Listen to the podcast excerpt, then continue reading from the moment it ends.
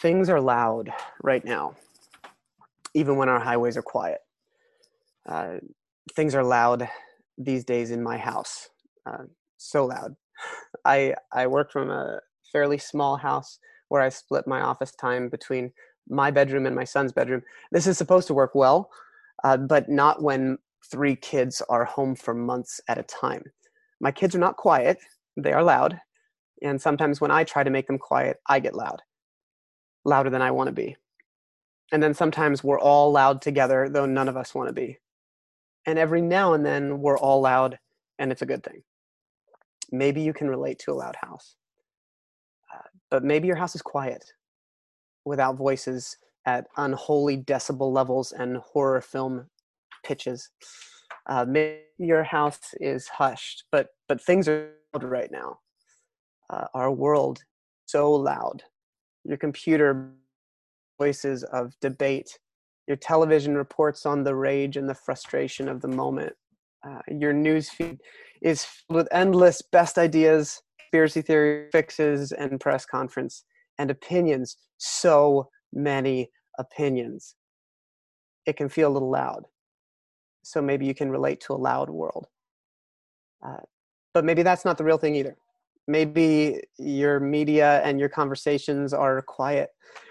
And maybe your house is too quiet. And maybe the loud is inside your mind. Maybe in the silence uh, your thoughts shout at you.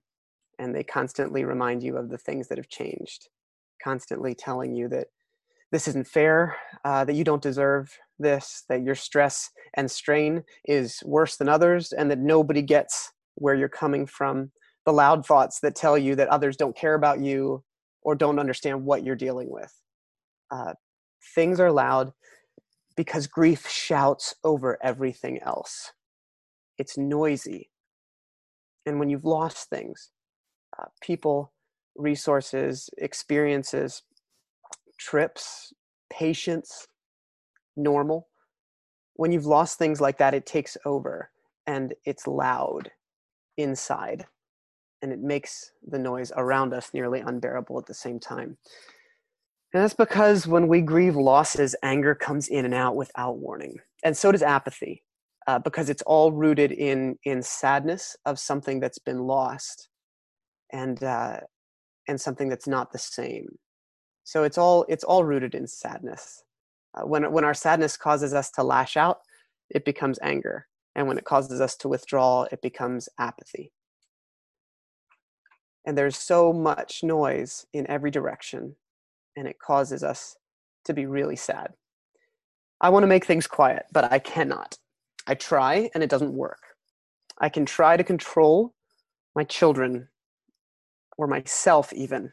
It rarely works. I can try to control my news feed. Though i can close my app i cannot control everyone's opinions.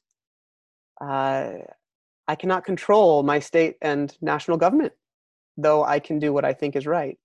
And many times I can't even control what's inside me my worry, my loneliness, my fear, or my frustration. It still pounds inside our heads. We have lost control of so many things, friends. We have seen the illusion of control for what it is. And we get angry because control is a terribly difficult thing to lose. So the question is Is there good news for us in the midst of this? There is we are faced with a choice every single day, and that has never changed. It was true before March, and it will be true after May. And that choice is will we respond to the invitation of Jesus moment by moment to be a different kind of people? For just a minute, I want to encourage those of you who are dealing with anger this week, uh, anger in any direction. Uh, because I talk with quite a few of you, and there's a lot of anger out there, and it's directed toward many different places family members, life situations, government, media, friends. In Ephesians 4 26, uh, Paul, Paul is talking about um, what it means to continue to mature in the body of Christ. And, uh, and he gives this list, and it, it, can feel like a pretty strong to do list at first. Um, he gives this list of, of things and ways that we live and behave um, that are different from how the Gentiles live. This is what he writes in his letter. And so he's writing to a Jewish audience, and, uh, and he says in verse 17 to set this whole thing up, you must no longer live as the Gentiles do in the futility of their thinking. Okay? And, and then he goes on to say, here's what you do. And so in, in the inverse of all of that is the idea that when you are doing this, you are actually living counterculturally to the way that the world around you is going to be living. And in verse 24, uh, I'm sorry, um, verse 26, he talks about um, frustration and he says this simple little phrase In your anger, do not sin. Do not let the sun go down while you're still angry, and do not give the devil a foothold. In your anger, do not sin. Do not let the sun go down while you're still angry, and do not give the devil a foothold. Uh, the interesting thing about that is uh, there's quotation marks around in your anger don't sin and paul is actually quoting uh, the words from psalm 4 and in psalm 4 4 uh, here's what it says. It says tremble and do not sin. When you're on your beds search your hearts and be silent. Now the word tremble is where we uh, get the word shaking in in rage right? So it's the same it's the same idea of when you're so frustrated that you can't even physically contain it. This is it says tremble and do not sin. But the reason that paul says don't let the sun go down on your anger which you know is just good advice but he's actually quoting this verse and people would have known that.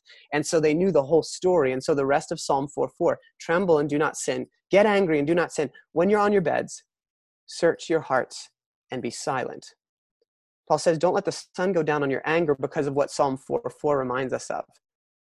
Being on our beds at the end of a day is intended to be a time of soul searching, to be silent.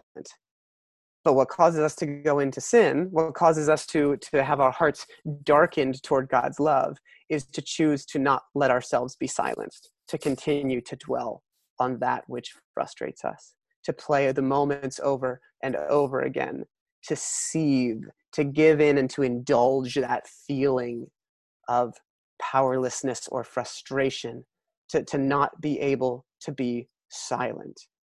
Search your hearts and be silent, Psalm 4 4 says, on your beds at night. And Paul says, remember what the Psalms say.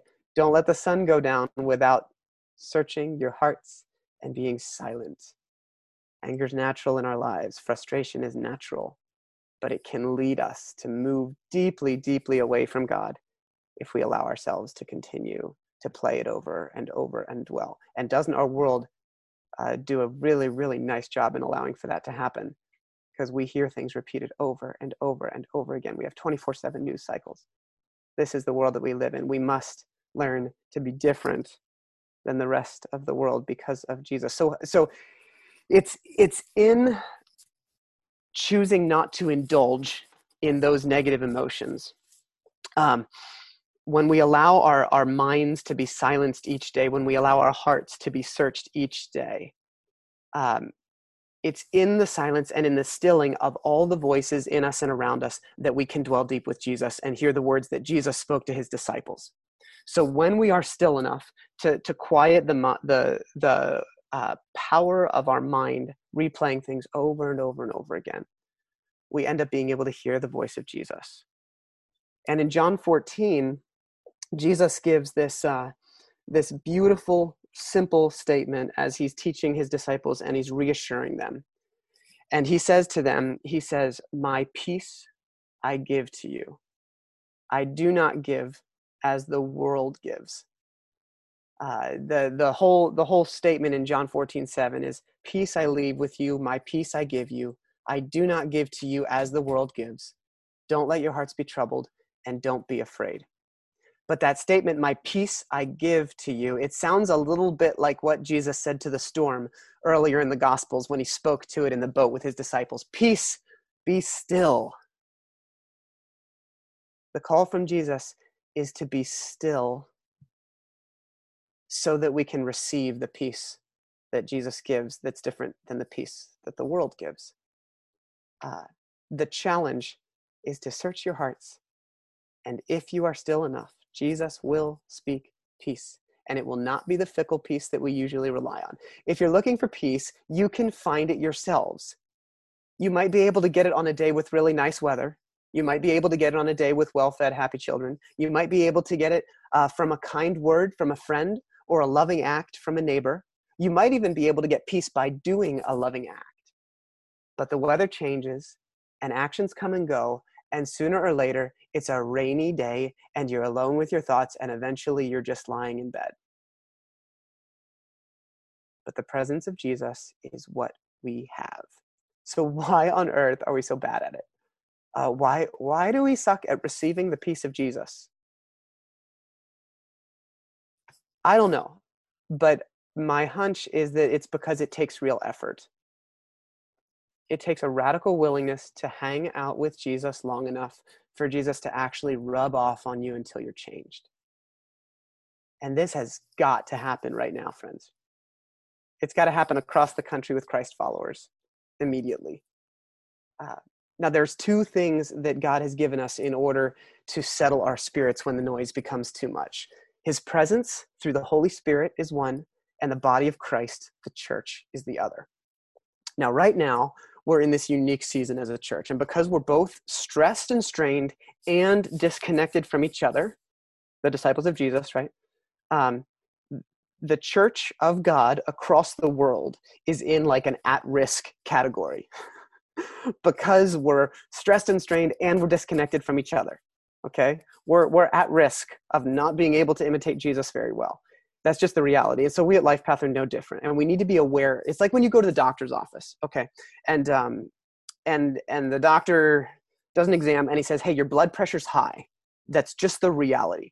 Maybe it wasn't even your fault right? Maybe it's just genetic it's just the way things are but hey it's the way things are right now. But to mitigate it to stay healthy you're going to have to be more intentional than ever. You know time for some spinach time for for I don't know, less Cheez Whiz, um, you know, time to get your 10,000 steps in daily. It's important because if you don't ramp up that intentionality, then you could put yourself in a bad situation where your health is really, really at risk. So the doctor gives us a prescription, something to take, something to do, so that hopefully they can give us a better quality of life. We all want to experience life, eternal life this beautiful word that Jesus uses and that the Bible uses to talk about life with God that starts now and has no end ever. All right. We want to experience the best God that has for us. We want to be resilient. We want to be healthy. We want to persevere in difficult times. We want to be able to love when it's hard. We want to be compassionate when we don't have much left. We want to be patient with the people and the situations around us we want all these things. We want to be able to access peace even when life is painful. And we want to be able to forgive even when we've been hurt. We want to calm down when we get angry. And we want to reflect Jesus every minute.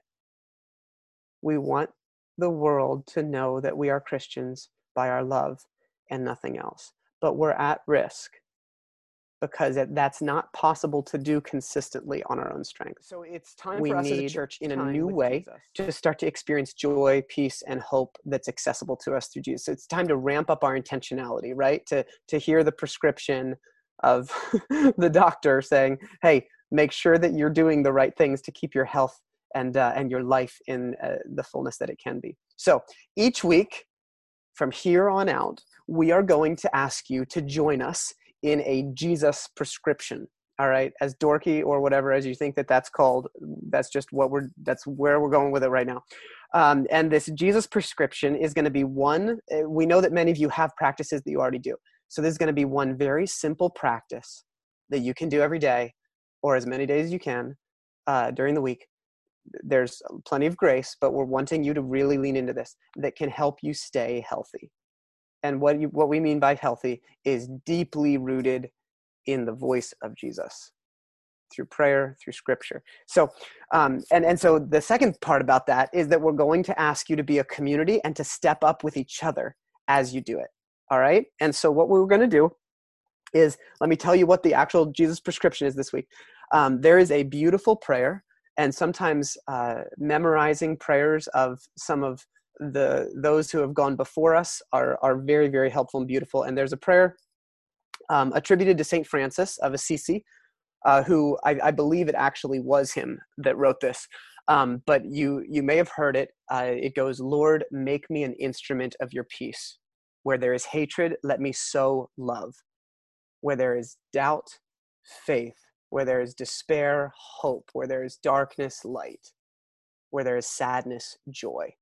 Oh, divine Master, grant that I may not so much seek uh, to be consoled as to console, to be understood as to understand, to be loved as to love. Um, and uh, and then it says, uh, "For it is in giving that we receive; it is in pardoning that we are pardoned, and it is in dying that we are born to eternal life." Amen. And and that's the prayer. And so, what we've decided that we want you to do is we want you to embrace this prayer and try to learn it, to say it every single day, to memorize it, um, so that it takes root with you. So here's the encouragement this week. Um, there's a we we made a little page on our website. It's lifepathchurch.org slash peace because it says, Lord, make me an instrument of your peace. Okay. So I'm a I'm a type it right here. Okay. And what we have is we've got a bunch of downloads for you. Okay. There, just images that Melanie put together for us. And uh, the first one is the, the shape of your screen. If you have a cell phone, which probably you all do. So if you look at it, um, it fits perfectly. I'm not to be able to see that. It fits perfectly as your lock screen uh, if you want. So you can just download that picture and save it and put it as your lock screen if you want a helpful reminder. But we're to ask you to take time to use that prayer every day and just take a five minute walk. If you really hate walking, then you can just sit quietly but many people are are motion people so they like moving. Pray that prayer out loud and just take a walk with jesus okay? And just just be still and invite jesus to make you an instrument of his peace. And you can't do that without the peace of jesus being spoken to you at the same time so that's what we want to encourage you to do and here's what we're going to do we are going to match you up with one person and your job is not to become best friends. It's not to have super lengthy, in depth conversations. It's simply to check in and say, How's it going? Uh, has it been helpful? Has it not? Have you forgotten to do it? No, no guilt, nothing like that. But just a check in because this is what it means to be the body of Christ, to be community. Um, so if if I say, "Hey, go and do this," maybe you know, thirty percent remember and whatever. But if we're checking in on each other and saying, "How's this going? This this practice that we're trying to commit to together," then maybe we'll actually find that, that God does something cool and maybe neat conversations can emerge from it. So um, we are laying it on thick. All right, here we go, friends. If you don't want to, you can opt out, but we're opting everyone in instead of signing up. so